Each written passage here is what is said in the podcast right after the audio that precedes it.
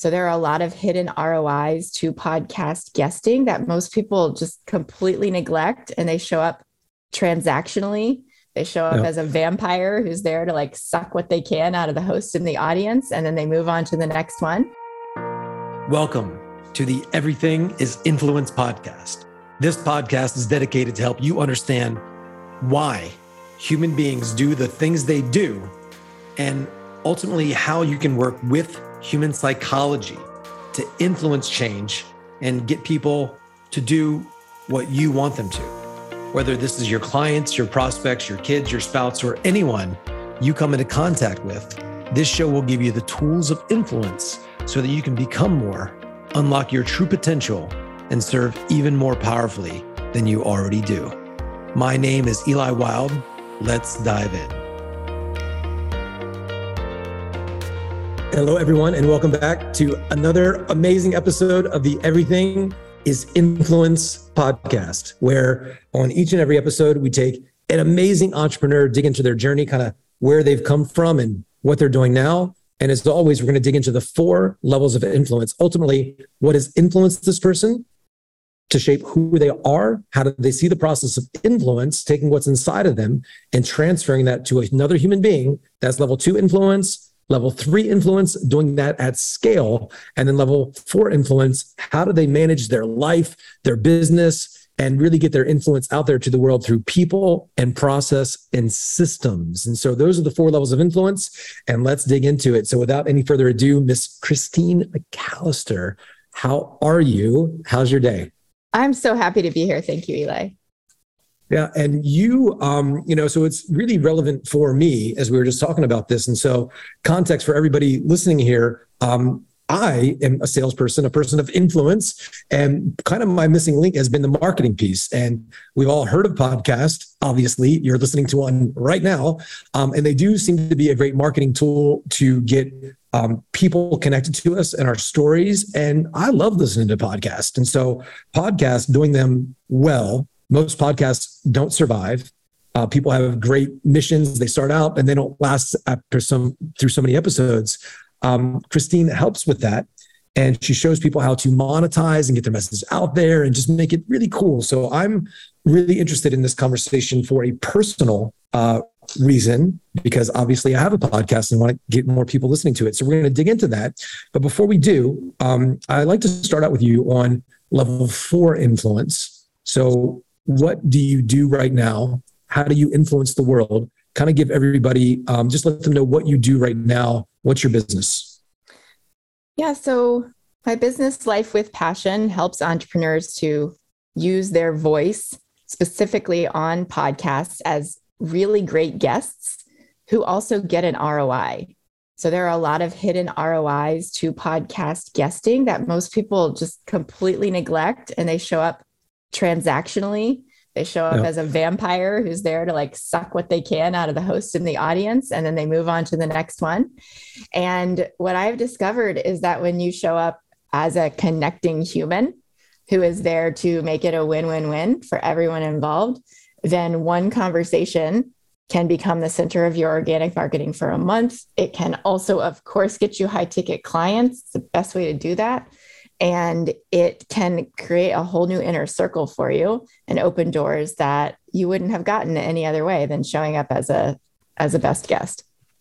So you help people be that best guest get booked on shows and that's and that's what you do. You show people what not what to say in their podcast but teach them how to connect and monetize Absolutely. So, what I found is, and I have some amazing, highly paid public speakers as clients because they realize that they're amazing at commanding a stage.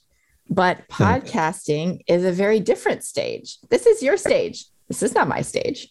So, if I show mm-hmm. up like it's my stage, the audience showed up because of you. They don't know who I am. Like, mm-hmm. you're transferring no like and trust and endorsing me by saying, like, I'm having Christine on. I'm paying to edit this this episode and promote this episode and host this episode. So you should listen to her because I think it's a valuable conversation. No. I don't have I don't have to prove to anybody that this is a valuable conversation. You've already done that by nature of me inviting or you inviting me onto your stage. But the way mm-hmm. that most guests show up is like, I'm so great. Let me talk about me. And it's a one way conversation. Well, that's boring for the people who are here for you, Eli. Like they yeah. want to hear more from you, even if it's an interview. At some point, they're like, okay, this person, like, when are they going to stop talking? When am I going to get to hear from the person I'm a super fan of? Mm. Right. So it's a nuance that most people completely miss because they're too focused on getting their talking points across, you know, delivering their signature talk in the form of an interview, whatever it is. And I want to be a little bit disruptive about this and go like, let's actually bring connection and relationships and conversation to an industry mm-hmm. that's that's exploding and let's do that like one conversation one interview at a time. So that was going to be my my question. You've kind of answered it. What makes a great podcast guest? If somebody's a guest they engage in dialogue don't make it all about themselves. What else makes a, a great guest?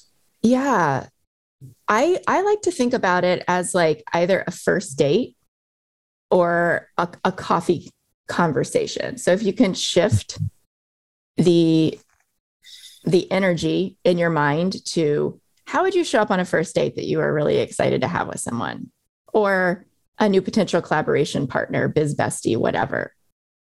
You use hmm. this word, you're going to be curious. Yeah. Right? Yeah. Like there's stuff I want to know about you that I haven't asked you yet that if it comes up in conversation, I'm going to give myself permission to do that right? Yeah. As opposed to just, again, going, this is Chris, the Christine song and dance show. When you show up mm-hmm.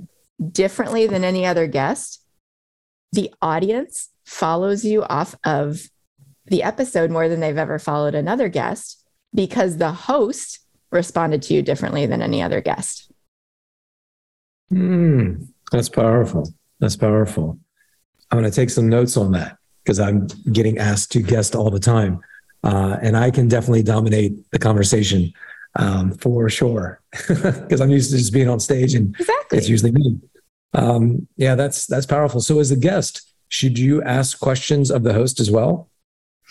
I like to, okay, I'm going to give you like a couple of questions that you can ask if this feels relevant to you or anybody listening that probably more people will be doing now once they listen to it here because, you know, people listen to your podcast.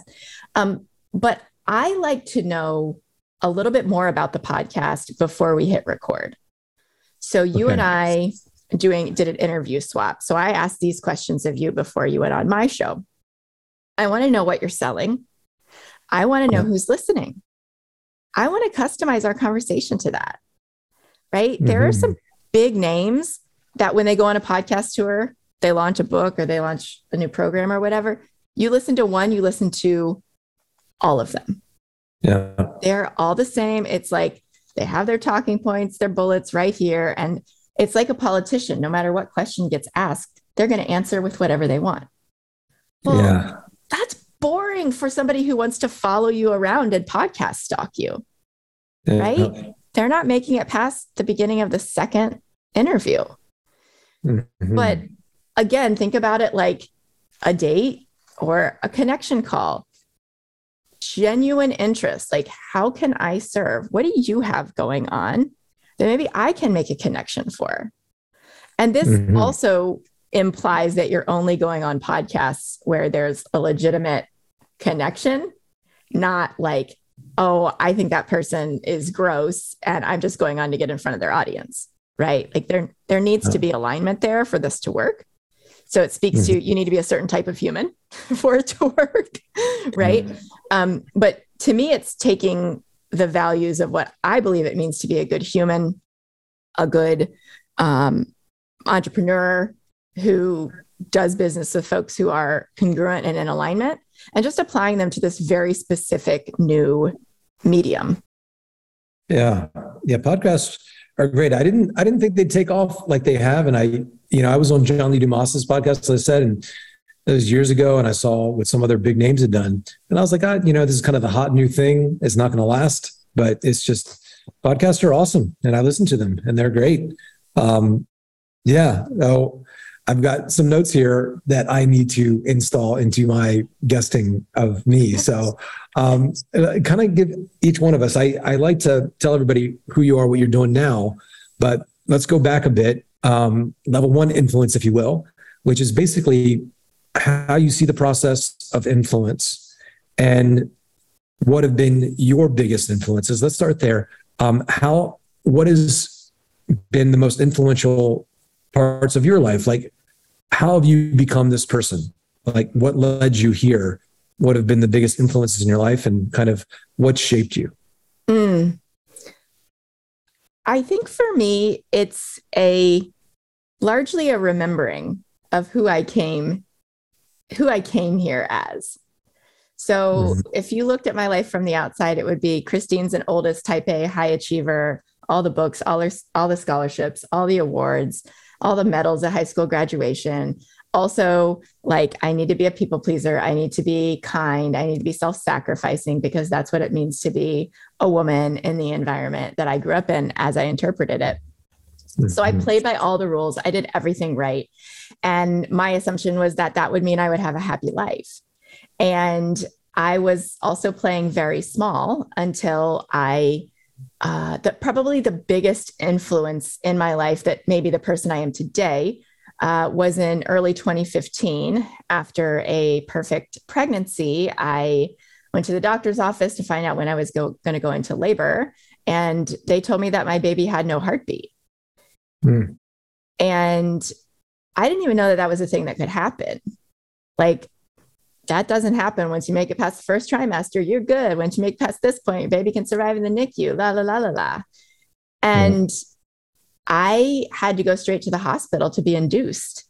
And mm. nine months pregnant, I'm being handed brochures on how to plan a baby's funeral with a big belly. Mm. And I mean, the shock and the trauma and the overwhelm of that experience kind of burned everything to the ground. I guess you could say that was my, you know, the start of my Phoenix moment. And I became wow. really aware that I was going to go down one of two paths. I was going to find a way to make some meaning out of this, or I was going to numb out for the rest of my life. And mm-hmm. I didn't, I didn't and don't judge people who do that. It is an impossible thing to figure out how to live with. It's a very backwards experience of loss, right? And I I became determined to make something good out of it and to use this as my moment to realize I'd always had these huge dreams. I've been playing small. The worst thing that I could ever imagine happening had happened. I was still here. There was nothing to fear. Yeah. Right. So, what am I going to do now? You know, why am I scared of what other people think anymore? Hmm.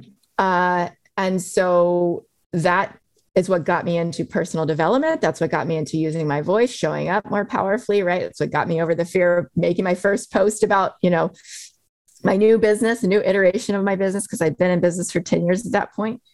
And mm-hmm. uh, and that's a huge part of what drives me today is like we're all the folks that are in my world and that I choose to support have really important missions. They might not be the loudest people in the room, but they're doing, or they might not have the biggest ad, but they're doing work that matters to uplift humanity. And if they can share that through powerful conversations with, you know, this medium that's consumed differently than any other one, which is, I yeah. think, one of the reasons it converts so well when it's done right. Um, yeah. Then then I get to be a part of of bettering the world and of honoring my daughter's legacy and and creating one for myself. That's beautiful. Yeah, thank you for sharing that. Yeah, I can't I can't imagine that.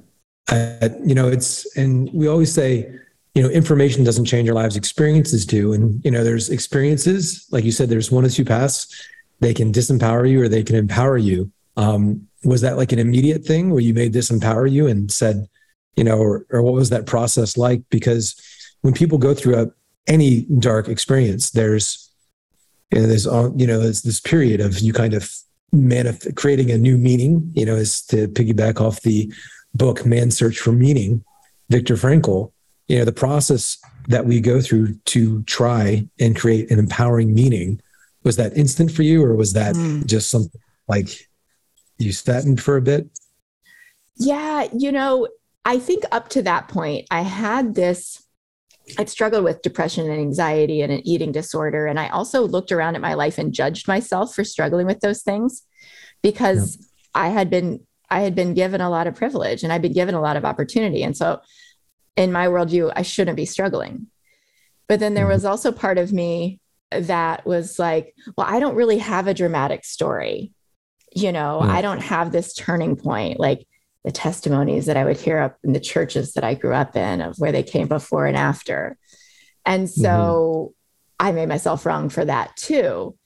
And I also didn't really know how to accept help because I was an oldest type A, right? What do you do? You take care of everyone else and you take care of yourself, and you don't realize that you don't really know yourself, at least for me.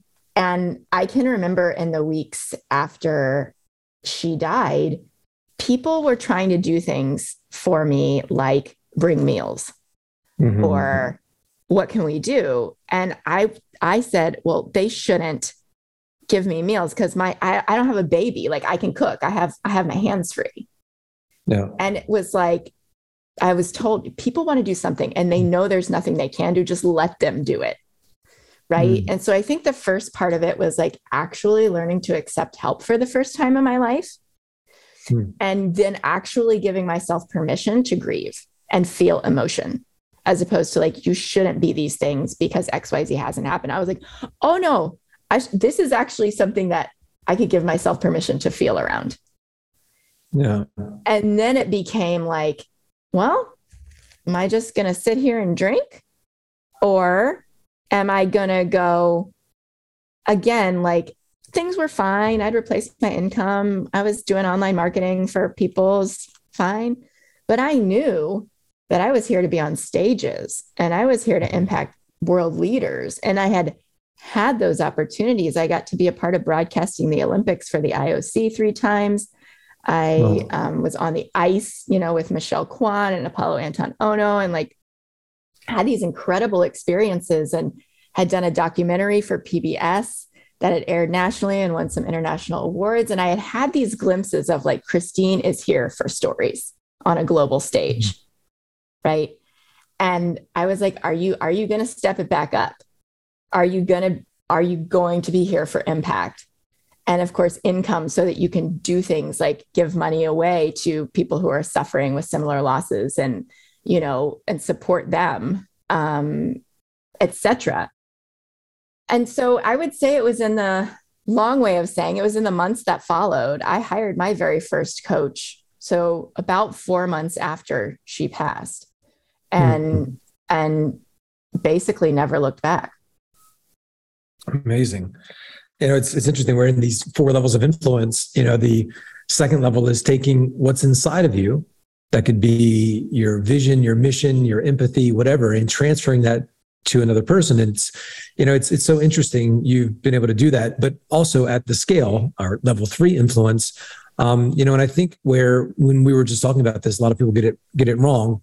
They do it kind of like to follow a process or to get likes or whatever. But if it's something authentic on your heart that is your real experience, it's your unique thing and it's your uh, understanding of it, your unique point of view. And if we can make that an empowering thing for ourselves and others, that's a mission because other people are in pain, connecting with their, their own story and they they they're freed through yours and then they share theirs and it's kind of this ripple effect.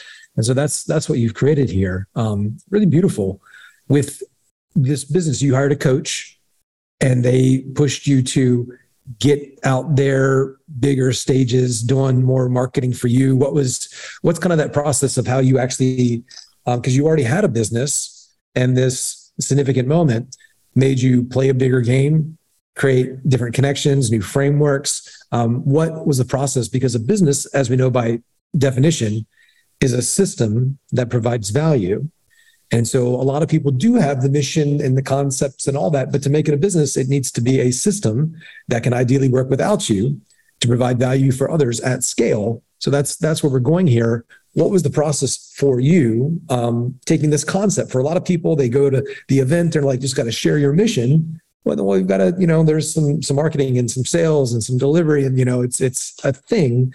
So you already understood marketing and you have this mission on your heart. What was the process for you in making a business out of this? If that I know that was a really long question. Yeah, I love it. I, I I think similarly to you, it started or what you shared with me, it started with vision. Yeah. So I knew that I was in the background of a lot of people's businesses, making them, generating a lot of leads for them. I had been a professor of media and at age 23, and I had counseled a lot of students on careers. And I had, I was in grad school at the third school to get Facebook when it was only, I think one of their first hires had oh, been wow. a grad. What's that? Wow, that's pretty cool. What school was that? Baylor. Baylor. Okay. Yeah. That's awesome. So, Are you from uh, Texas yourself? Uh-huh. Yeah. Yeah. Before the Gaineses, uh, actually, small world. I was in a church small group with Chip and Joanna Gaines uh, okay. before they had kids when I was in grad school. And uh, obviously before they were Magnolia and before Waco is was what it is now.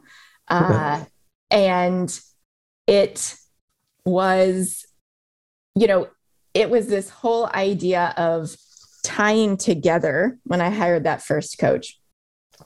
I had been doing the whole like, I don't know if you ever did this, but I did a lot of um, listening to Rich Dad Poor Dad, etc., on uh, CD for free from the library, thinking that that was like yep. my personal development, right? Driving around, and mm-hmm. uh, I really began to look at what were the parts of the online marketing business that tied into being a professor, that tied into advising and career counseling, that tied into what people were asking of me, and that I was trying to get people to do, like friends and family that really had no interest in it. Right. And so it started out with me coaching essentially on what I knew. I was coaching all these business owners to on strategy and to then align what we did on the back end with their goals but they were coming to me for ads or Facebook strategy or the things that I knew, a website, whatever it was. And then I started going, well, this is the thing that actually I could do all day for free, right? Yeah. Where does that combine with what people want? It started with me helping uh, a lot of people to quit their jobs and start their own businesses online. That was something I knew how to do. I wound up having like a 75% success rate of folks who came to me in jobs quitting. Uh, I looked up and realized that one day. And then as I grew the business, you know, the the results I was helping people get grew. And I really developed this way of going on podcasts that then people started asking me to teach. And I've been blogging and I'd been on like the Today Show blog and I've been on Huffington Post and like had a little email exchange with Arianna Huffington. And I had these little like influencer hits, you know, DM exchanges, stuff like that. That was they're really fun and and got featured in places. And I I kind of stayed in my box. Like maybe like you and you're like, well, I'm selling for Tony and I've I've I've won that game. Now how do I do my own thing? Right. Mm-hmm. I was like, I'm a business coach. Sure, I'll teach these influencers who are asking, I'll teach their audiences my approach to guesting for free and then I'll go back here and I'll business coach. Mm-hmm. And it took a lot. Andrew Cruzy and his team were part of this. John Lee Dumas was part of this, of really calling me up and out and going, This is the thing. This Nobody is else thing. is doing it like this. Right? Like just like you, you're the only person in the world who can do what you do in the way that you do it with the experience that you have. Right. Mm-hmm. So, how do I see myself as this person who can literally, who literally has worked with the top athletes from the entire world who has interviewed billionaires and Fortune 100 folks and done documentaries and all this stuff and can translate this to working with a solopreneur or working with uh, an executive at the highest level who wants to grow their brand, right? Because that doesn't intimidate me and everybody's story matters. Uh, and so it just, it very naturally, organically evolved as I did my own work to get out of my own way. Wow. And you created a business out of this and you work with some amazing people helping them, you know, do this. Uh, how do you how do you get clients? You know, for a, a technical. Imagine you use the face the or the uh, the in, your podcast Yeah. To drive people somewhere, is that like to a Facebook group? And and what is so so where does where do they go? So also that's the question I should ask at the end. Where Yeah. can people go to find you? But let's ask it now because you're Yeah. showing people this and you're doing this yourself. So where one, where do people go to find you? Let's start there. Yeah. So I have a checklist that talks about how to be a great guest, and that's the best place Okay. to go. And that also gets you into my world. Uh, you can grab it at lifewithpassion.com slash checklist. I'm going to download that myself. That's awesome because I want to be a great guest. Uh, I wish I had seen it before we did our podcast. today. it's, it's I'll work on in the future. And you know, and so you you mentioned to people that they can. So the so then the people that you train that you tell them to tell their listeners to go to a place where they can get a free lead magnet PDF downloadable, easily consumable thing. And Yeah. that's how you process of getting leads. Yeah, it's it's one of the ways. So a lot of times there are three reasons why people don't see an ROI from podcast guesting, and like I hear every day, "Oh, I went on a bunch of podcasts and uh, it was fun, but I didn't see anything for my business from it." And Yeah. the reasons are some combination of it was the wrong show, wrong audience. It it was you did not show up powerfully for that audience in a memorable way. And or you didn't create what we call podcast offer alignment where you give people a reason to follow you off. Like they might fall in love with you but if at the end when the host asks where can people find you? you go well i'm on instagram and here's my website. I'm on linkedin. I'm on facebook. And so wherever you wherever you are in there too well you're not giving people one place to go right like when you sell from stage you're not giving people a bunch of options i have seen this you're like here's the thing it's certain right Yeah. don't create any overwhelm in our overwhelmed brains, right? Give them a reason, sell something for free that directly ties in with the conversation that you just had. And that gives people another win based on the value that they just experienced from you. So there's got to be alignment, right? And then uh, that, of course, aligns with your uh, the the way that you welcome incoming leads. That's different for everybody, right? If you're Mhm. if they're not going to get nurtured the way that my leads get nurtured, like why would I tell you to do it the way I do it, right? So you you gotta create a system or use something that you already have that's proven uh, that moves people in a way that it makes sense for your business and the way that you're set up. Yeah. So many light bulbs, so many things I'm not doing right now. Uh, and if you're listening, you're probably not doing these things at that level as well. Um, so that's great. So, tell us a little bit about your company. You've got uh, yourself. You're not an army of one. You got a team. So you basically uh, you do the marketing through, which is a great platform for people to learn this because it's basically free advertising, and people get to connect with you in a long form way, not a two hundred dollar per person to get a viewer and sales call, VSL or webinar, which aren't Yeah. converting very very well anymore. So this is a it's a different it's a different thing. Um, so that syntax is basically they you have a reason to go off and get a valuable, consumable, relatable thing that gives them a quick win. Um, and then from there, there's a nurture sequence of people reaching out to them, talking to them, and eventually driving them to a sales call. Would that be it? Yeah. Again, it depends on how your business is set up, right? Like I'm a person who likes to practice a lot of detachment. And I think you teach sales in this way too, right? You think about think about client acquisition with detachment as opposed to dying of attachment on a sales call and having a panic attack about whether or not they're going to say yes, right? Which I definitely went through early on. Uh, but basically, my belief is like, I want to make this accessible to everyone, is how my business is structured. So we have a free checklist. We have a $97 training that walks people through everything that they can piecemeal together for free, right? People, it's DIY. Then we have it done with you and we have it done for you. And so it just depends on what your mix of resources is at the time. It's all the same approach, it's all the same method, right? Mhm. but it's just what works for you and your business because I've seen people with no email list get a high ticket client from every appearance they go on. And I've seen Yeah. people who are a little more practiced make $200,000 from three appearances, right?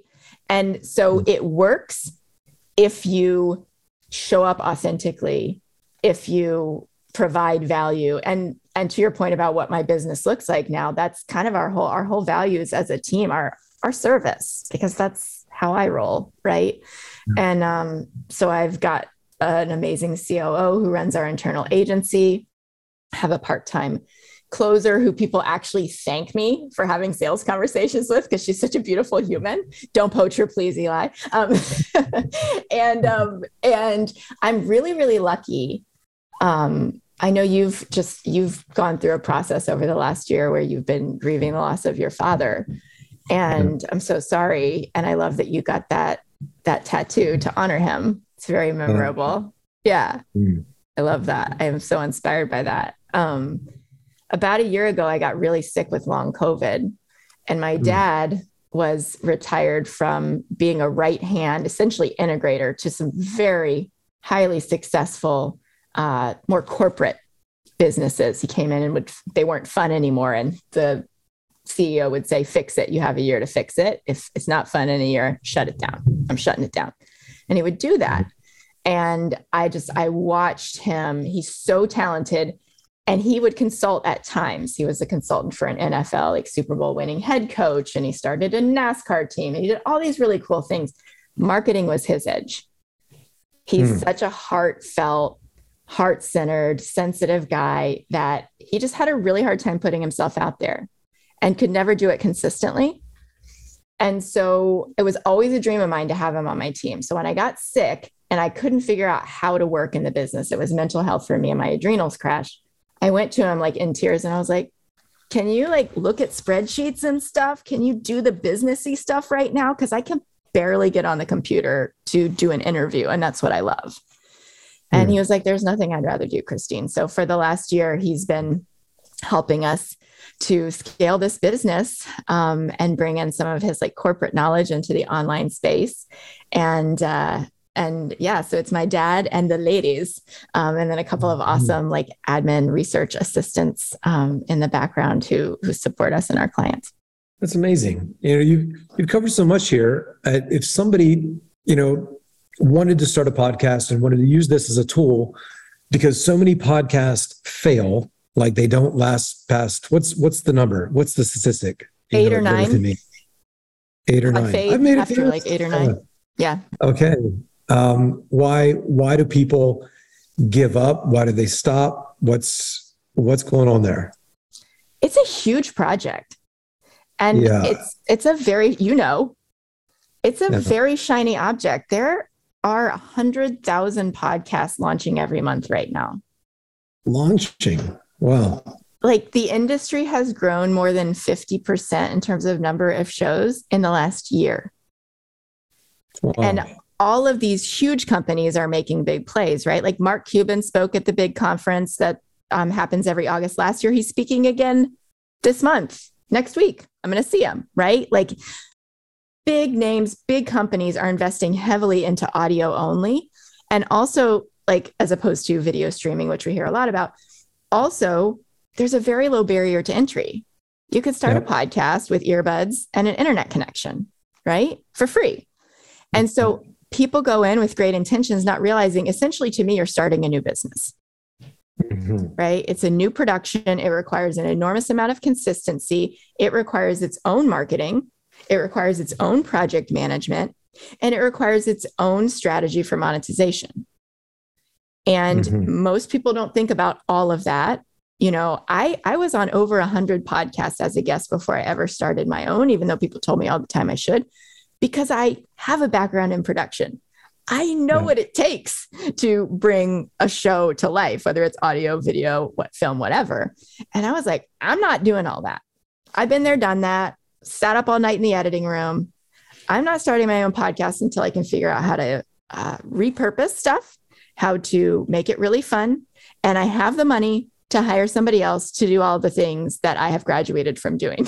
I don't think that's the um, the thought process of most people just they just don't have the experience yeah yeah i, I certainly don't so this is I, i'm curious about this how important are things like um, camera you know i've got a new setup in my place and so if I leave my camera plugged in too long, my computer dies because I don't have all the ports. And so I've just got my Facebook camera on right now. And so I'm obviously not very well versed in the production. I don't have fancy mics and blue and red lights and stuff. Like you see some people like like a Lewis Howes or you know John Lee Dumas, and but you see when they started out, it was really plain. And you know, some people have studios um, like Tom Bilyeu, Impact Theory. Um, how important is the production side, your personal story, the branding? Like, you know, for somebody starting out, like what should be their main focus to to have a successful podcast? There's a lot, like you said, there's a lot. Yeah. I think it depends on your definition of success. So yeah. somebody messaged me, a COO messaged me last night and said, Hey, Christine, essentially, like my founder wants to start a podcast. Can you tell me all of the reasons why it is as much work as starting another business? because we have other priorities right now. And I don't think they understand that. Right. And I think the most important thing is to know, like in business speak, what's the play? So is it that you are want to increase your network? Is it that you want more video content? Is it that you know this is going to become the center of your organic marketing, right? Because we have seen how like you and I could take this conversation, put it into whatever we're promoting the month after it comes out and have all of our clips and audiograms and video and all the things if we choose to use it. That would be a huge credibility and authority builder that we could repurpose yeah. instead of grinding out new content all the time, which most of us have a tendency to do, right? Do you hire out somebody to go back, watch through the video, find those clips and and send them out, like repurpose? Yeah. So we've had enough people to ask us to do that, that we've created that as an arm of the company. Um, there are lots oh. of other people who do it. You, it's got to just like creating pitches to go on podcasts. It's a particular skill set that not somebody who maybe organizes your email is going to naturally know how to do. They have to be able to choose the sound bites.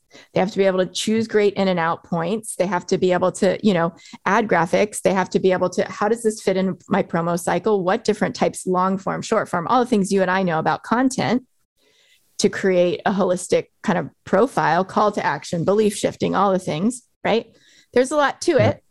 And you can either be involved in it or you can hire someone else to do it, right? Um, but if you're trying to get less on your plate and you know yeah. you have these great conversations, that could be a good way to do it. And also to further your influence, perhaps with a person where you guested, because you can tag them on those uh, posts and thank them for having you and talk about what a great conversation it was and sell without selling as a result yeah. of of of doing that. Um, I'm essentially none of that. I know it's super important, but you know, with me being, you know, I've been asked to do it myself, but we hired somebody, and sometimes the people don't find the right clips or they're not right. that good. Um, as a guest, or even as the the person putting it on, how important is it, is it for letting those moments happen organically versus planning them? And so, with like with a lot of great speakers, they they know say they've got an eight hour seminar they're going to do, they will plan 30 second sound bites. And there's things they say all the time.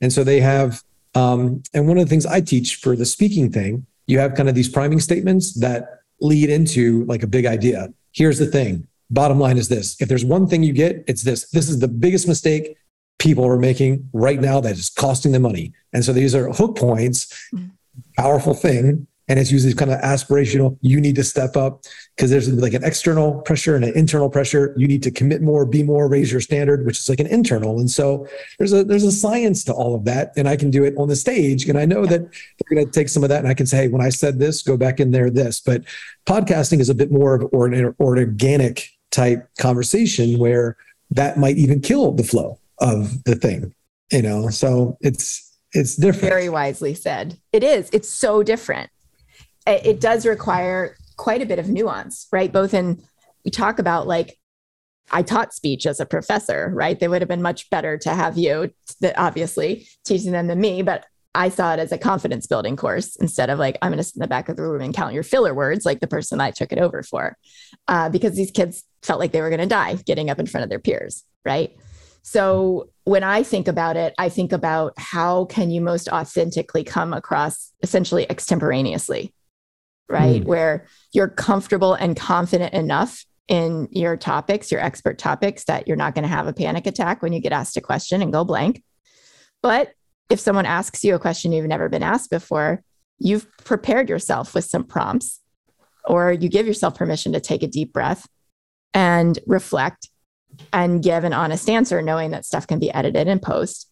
And that what stands out is for people to feel you, just like on the stage, right? The delivery, the energy is what people are going to remember more than the words in the script. And so, how do you be present? how do you how do you coach on that so it's one thing to say be present be authentic and then people kind of they have fear self-doubt how do you get people to that place because you know when you're starting out also you want to see what other people are doing and then your voice ends up becoming you know affected or you know infected by even a really positive voice but it's not the authentic voice how do you get somebody to to find that inside of them mm, well you mentioned this on our interview it's a lot of nervous system regulation it right? is. Yeah. This is a different level of showing up than uh, typing up a post and deleting it five times and typing it again and right like or posting it and then going back and rereading it and editing it and adding emojis and blah blah blah right so usually when people are by the time they have gotten enough confidence in themselves to show up on an interview where they're probably not going to have the questions ahead of time and they trust themselves to have an answer that doesn't sound stupid because they've already done the work. They probably have worked with clients, right? They're at a certain point in their journey where they know, like, you know, I can show up on stage and deliver the thing, right? Mm-hmm. And just like what you coach on with sales and with with speaking powerfully and delivering your message in those types of conversations and stages and interactions, this is a lifetime skill right? It is a skill that, like, so to answer your question, I'm going to meet people where they are. And yeah. we joke all the time that at some point, like, yes, we do expert topic extraction. Yes, we talk about the most common questions and how to answer them. Yes, we talk about how to embed stories that silently sell right into your mm-hmm. answers because we learn through story. At some point, also, it is a what is the size of stage that we need to put you on so that you can do it and know that you didn't die so that you will do it again. Mm-hmm. Right. Like, and for a lot of people, if they're just starting out, it's a small one. Like, if we're going to do a TV appearance, like you probably, your first gig was probably not getting cast as Superman, right? Like you yeah. probably had done some other auditions before that, right? That, that was the thing. That was my first what? real thing. And that's, yeah, it's, uh, yeah, I'll tell you the whole story. I, will share it on here sometime, but yeah, I just kind of fell into it. I, my ex girlfriend, I had reconnected her with a guy that I had met who was the manager for Tom Welling, who was Superman on Smallville, Jim Carrey, this this kind of firm. And the day they turned down Tom for the role of Superman in the movie, he's like, I think you'd be great. Let's take you through, let's do some screen tests and train you. And then did good. And then I kind of it's like it was becoming more real. And the more real it became, the more, you know, stuff I started to not show up for. like a self-sabotage kind of thing. Yeah, yeah, yeah and that's and that started my self development journey because I got really curious because you know because we can talk about principles, be passionate, uh, you know, be authentic, and then there's the principles like be disciplined, uh, be persistent. But there's an emotional energy and an identity that's driving the principle. There's the essence of the human being, and if their energy or essence is blocked or stifled or or restricted or you know or very low, uh, that's that is not going to penetrate the market or another human being in a way that's meaningful. And so, a big part of it is increasing our own energy, you know, and being aligning with an energy or a purpose that's bigger than ourselves, because that's going to expand us, expand our identity. And so that that energy work is. It was as woo woo as it sounds. I've I've kind of come, you know, I started there and then mm-hmm. I completely put it away because I was like, just give me the stuff to say, like, just give me the thing like, just tell me what to say. just give, just give me the thing. You know, like, I, and that's you know, it's a lot of times people we deal as entrepreneurs with the people that are starting out their journey, and they then they're frustrated and are like, well, just give me the thing. I'm like, the strategy, well, give just give me this tool. give me the scripts, you know? And that's why I start off my my seminars a lot. And you see me do this. I say, here's me working for Tony. We had the same script, same words, same product, same price point, same everything. We said the same words, but you can see one person's sales are significantly like 3x more than everybody else's. And I was working half as much. And I'm like, so there's, would you all admit, and, you know, and you guys tell me from your own experience, can two people say the same things, have the same offer, same client, but get a different, very different result in a relationship? Two guys can go up to the same girl, get a very different response. So it's not so much about what's said, because if you actually are the person, you can actually say a lot less. Right. feel the need a lot less. So it, it all changes. Yeah. And that that embodiment of something. So I've come full circle with it. And I was I was up late last night going through some TRE exercises, uh, just right here on my yoga mat. And I was thinking about it, you know, just as entrepreneurs, especially salespeople, though, people don't talk about it. You know, in the business of being an entrepreneur, you're in the business of solving problems as the entrepreneur. But as a salesperson, you're the front line having conversations like in it with dealing with people's shit. So you've got to get into their problem, and some people have a problem with sharing their problem, and so like you're in so much stuff, and then then you've got another call in an hour, and then you've got family, and sometimes as a salesperson, you're getting calls at nine o'clock at night, people responding, you're following up. It's a lot to deal with, and it's you know being a salesperson, being in it. It's I think something everybody should do. It's it is spiritual as we talked about to transform stress and energy and pain into solutions in one conversation to give people hope where they have pain. So, you, but you can't just sell the hope and you can't just sell the pain. It's like it's transformative. It's amazing, you know, and it's got to lead to a result. And and there's an exchange of of energy or currency, you know, and it's it's and they they only they vote with their dollars because of the value. And there's value in the offer, but there's value in the person. And so how do we communicate that? It's, it's just fascinating. So yeah, I could talk to you about this all day long. And um, just for time's sake, um, I'm gonna ask a couple more questions. One, uh, where can people go to find you? I know we already asked it, but say it again. Life with Pat. Go ahead. Yeah, lifewithpassion.com slash checklist. It's where you can okay. grab. We talked about like a lot of the principles here. This is where you're going to get the nitty gritty of how to be that top 1% podcast guest that gets you asked back, that creates a great conversation that stands out, and that also attracts the right people into your audience and onto your clientele list. Mm-hmm. Yeah, I'm going to check that out like today, uh, right away. And I suggest everybody else do that as well. Because uh, this whole essence of being great in conversation, like a coffee date, you said, really powerful. And so I was reflecting back as you say saying that I get asked to do so many presentations and paid Facebook groups, free Facebook groups. I have one today, and uh, I typically dominate these conversations. So I'll uh, be a lot more mindful now. So this is this is great. It's been great for me. Um, is there anything that I should have asked you that I didn't ask you on this podcast so far? Hmm, great question. I would say, where's the best place to start if you've never been a podcast guest? Or how do you choose the kind of shows that you go on? How do you know which ones are the right shows? Yeah. Okay. How and do you know? The answer is a lot more nuanced than the way that most people think about it. So, for you or I, we might go in and think about, well, I just want to get on the biggest business shows right? Where entrepreneurs are listening because that's that's who we serve. Mm-hmm.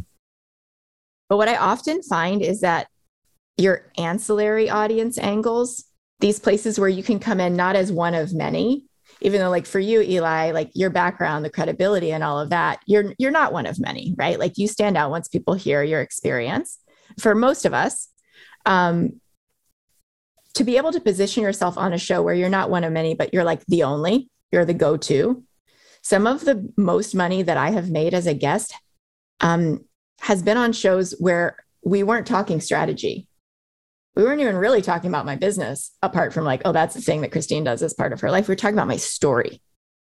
Mm-hmm. And people were like, literally, I don't even know how to work with you, but I want to. Yeah. Right. What do you have? Like instant creation of a super fan as one of my copywriting friends says, like this is the fastest way to go take someone from cold to sold, right? One conversation. So, really expanding your horizons around the right shows and also not being too good to go on smaller shows.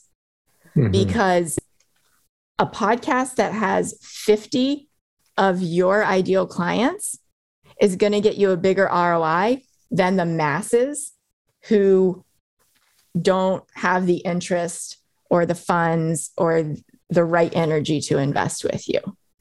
And most yeah. people think about it, right? Like I talked to an author who said I was a regular on the Today Show. I've been on Oprah multiple times. I've been in Good Morning America. Those appearances barely sold my books. She got a big mm. business. Barely sold my books, much less got me high ticket clients. And I was like, really? Tell me more. Like, what did? And she said, being a guest on podcasts. That's mm. it. So that belief shift is so different than what we hear in the online marketing space. And also being willing to go, well, would it make sense? Would it make sense for me to connect with the host in and of itself and for that to get to be edited and shared? even if it's not a top 100 podcast. Would it make sense from this angle? Would it make sense from this angle? And I think those are the kinds of things to start to study and think about um, from the other angles and just size of the audience that can really, really move the needle for your business. Wow, that's huge.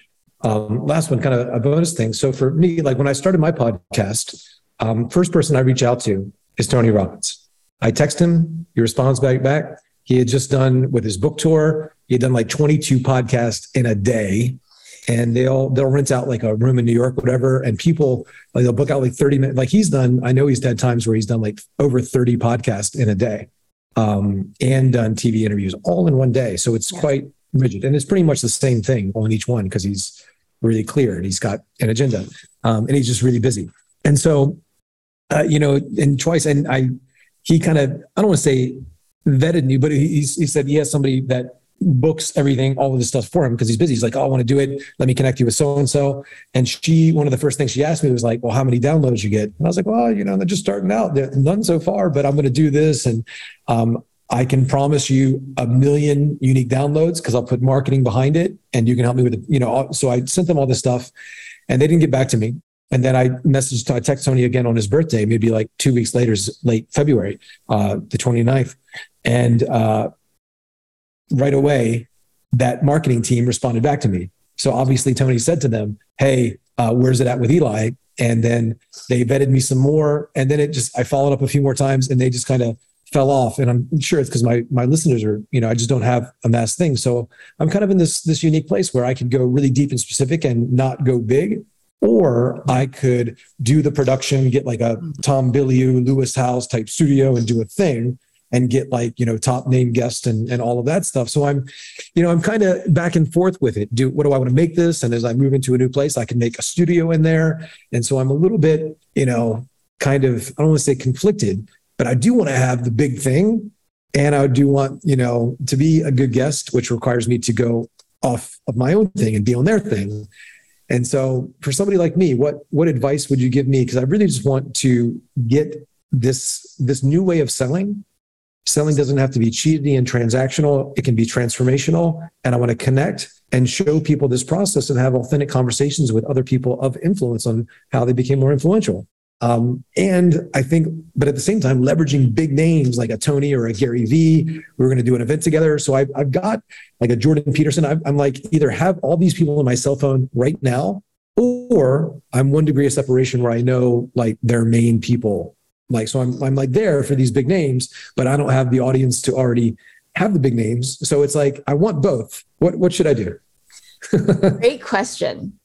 I think on both sides, and these two, these intersect, but I think on both sides, it's about value, right? Yep. So where are you bringing value as a guest? Because that is the number one way to grow your own podcast to get yourself those downloads that you're talking about because people listening to a podcast listen to other podcasts like you said right like you listen to podcasts you love podcasts right so if your call to action at the end is go subscribe to my podcast go subscribe to my podcast everything is influence so do that right now And this is what you're going to find over there, right? If you like this conversation, you'll like my co- podcast, instant, right? Numbers, downloads, all the things. Um, so as a guest, like if you have a podcast, guesting should be part of your strategy. You don't have to have a podcast to be a great guest, but if you have a podcast, you should consistently be going on other podcasts in order to grow your own. Hmm. If, in terms of your podcast, it's how can you bring value to those big names? A lot hmm. of times, they don't care how big your show is if there's a personal relationship and they're launching a new book. Yeah. Or a new program something that you can affiliate for across your socials to your email list to your right? Like if they're booking a press junket i mean you watch, you watch somebody like um, every time the rock and kevin hart do a new movie together. I, I love to study their press junkets because they have their own shtick. And because they say yes to such a variety of press and what comes out of it are these unique conversations because of the way that they choose to show up, right? And the people that they choose to have interview them. Yeah. So, and they're fun. Exactly. Exactly. So, like next time Tony has a book coming out, you might get a very different response if you're like, I'll be in New York on this day. Like, here's the here's the context. Here's my marketing plan. You know, here are the other people I've already interviewed. Right. But yeah. it's got to be the right timing for for them to see it as a value Otherwise, yeah, yeah they're planned a year out, whatever the thing is. Yeah. Yeah. Yeah, I'm going to keep abreast of that. Yeah, it's I'm the day that he had done like those 22 podcasts was the day that I texted him, and he was was like three in the morning. He gets back to me, his voice is gone. He's like, well, but he's like, I want to do it. Just but you know, this let's do this and that. But yeah, i will plan it out better. Um, yeah, I've got Jordan Peterson back and forth too. So yeah, yeah, I've met Gary Vee a bunch of times. So yeah, it's it's coming. But yeah, we want to just get this out there. And yeah, I I, I dig this. Uh, I'm going to make it a point to be a better guest. Download your checklist and get myself uh, on more podcasts myself as a guest. The last thing I want to bring up, and I, I be respectful of your time. One, I guess this is like my competitive nature. I think like if I promote my podcast and somebody's podcast, they're going to be scared that I'm going to take their listeners from their podcast to my podcast. Is that just a ridiculous thought? It depends on how you show up. So, okay. one of the reasons that podcast hosts, some podcast hosts have started charging to appear yep. on their show is because of how 99% of people show up, which is mm-hmm. exactly what you said.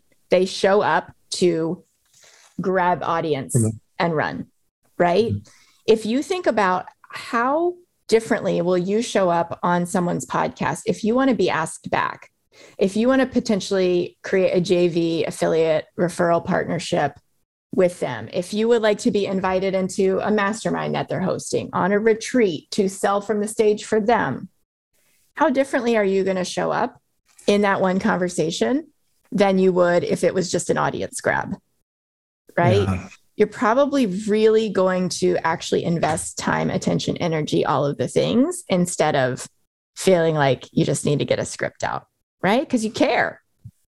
Yeah. And I think that that's how you sell as well because from from what I've seen and from what I've experienced, like you can hold all of the space for the pain and the pleasure and the goals and to create a true transformation. That's what you do. That's what you teach. So I think it's like that's the way most people show up. So it's a fair question. But mm-hmm. also, if you're learning this this new skill set of how to carry the congruency you have in your life and in your business and the way you do everything else into this particular stage, then you don't have to worry about that because you're mm-hmm. going to be showing up in a way where there's enough for everybody, right? And competition is irrelevant. Yeah, that's huge. I'm going to write down that and get to it.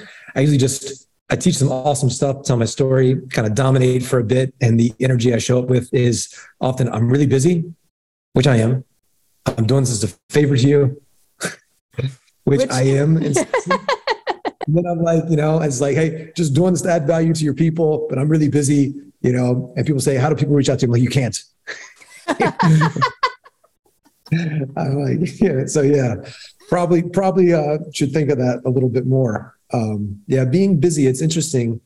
You know, I, I sit with this a lot. The the time paradox. You know, to be present, but also it's like as entrepreneurs, we want to maximize our time. You know, and there's only so much time, and you know, I I have that anxiety sometimes. My father passed, and we think, you know, there's this whole thing. There's only so many tomorrows type thing, and so I want to get it all in really quick, but also, you know, and and I'm in a purpose to get it out there really quick but then it disconnects me from myself and the person. So it's a it's a it's a balance because we always want to do more, help more, be more, all that. But then there's you know bring it all into a a moment. So yeah. yeah, I think we all struggle with that sometimes. So that was a huge reminder for me. Yeah, and also like we were talking about earlier, giving yourself the permission that like what happens in this one conversation could have so many different benefits from you investing one hour so it's not yeah. just what happens when the thing gets released, right? It's like you could have spent, you know, 20% of the time and you could get the 80% of the benefits by what you do to repurpose it, by what you do to put it in a email follow-up sequence that warms people up in your Facebook group and all of these other places where you're present to warm up people who are already in your pipeline without you having to write another post right mm-hmm. um, because that host is endorsing you and so I think it changes the conversation when you think about it being like an hour for an hour, yeah. but really more having these exponential benefits that ripple out and can be repurposed every quarter over time in perpetuity because this thing is going to live online forever. I mean, it is algorithm proof, right? So you can keep using it as a marketing asset in many different ways. That's huge. Awesome. I've got uh, a thing to do. And I, I want to be respectful of your time. Um, again, it's lifewithpassion.com forward slash checklist. Yep. Thank you. And I'm going to be going there right after this. So stay on for a minute. But for each one of you uh, listening, hopefully you got as much value, have as much value as I did out of this. I'm going to listen to this again and I'm going to get that checklist. And um, yeah, uh, hopefully just another reminder for each one of you to be influential and authentically, passionately share what's inside of you with the world, being through stages, podcasts, sales calls, social media, whatever. But this is just a, a huge exponential platform, podcasting. Get on it and talk to you guys soon. Bye bye. Thanks for listening to this episode of the Everything is Influence podcast. If you got value from this episode, loved what you heard, and you want to go deeper into really understanding the core fundamentals of influence, then I have one more gift for you. I've put together a special training just for the listeners of this podcast that breaks down the four levels of influence and how to start using these tools in your life today. If you want that free training, then go to wildeinfluence.com forward slash go. That's wildeinfluence.com forward slash go. That's wild with an E at the end, then influence.com forward slash go. All you need to do is enter your name, email, and phone number, and we will send that over to you straight away. Until the next time, my friend, this is Eli signing off from the Everything is Influence podcast.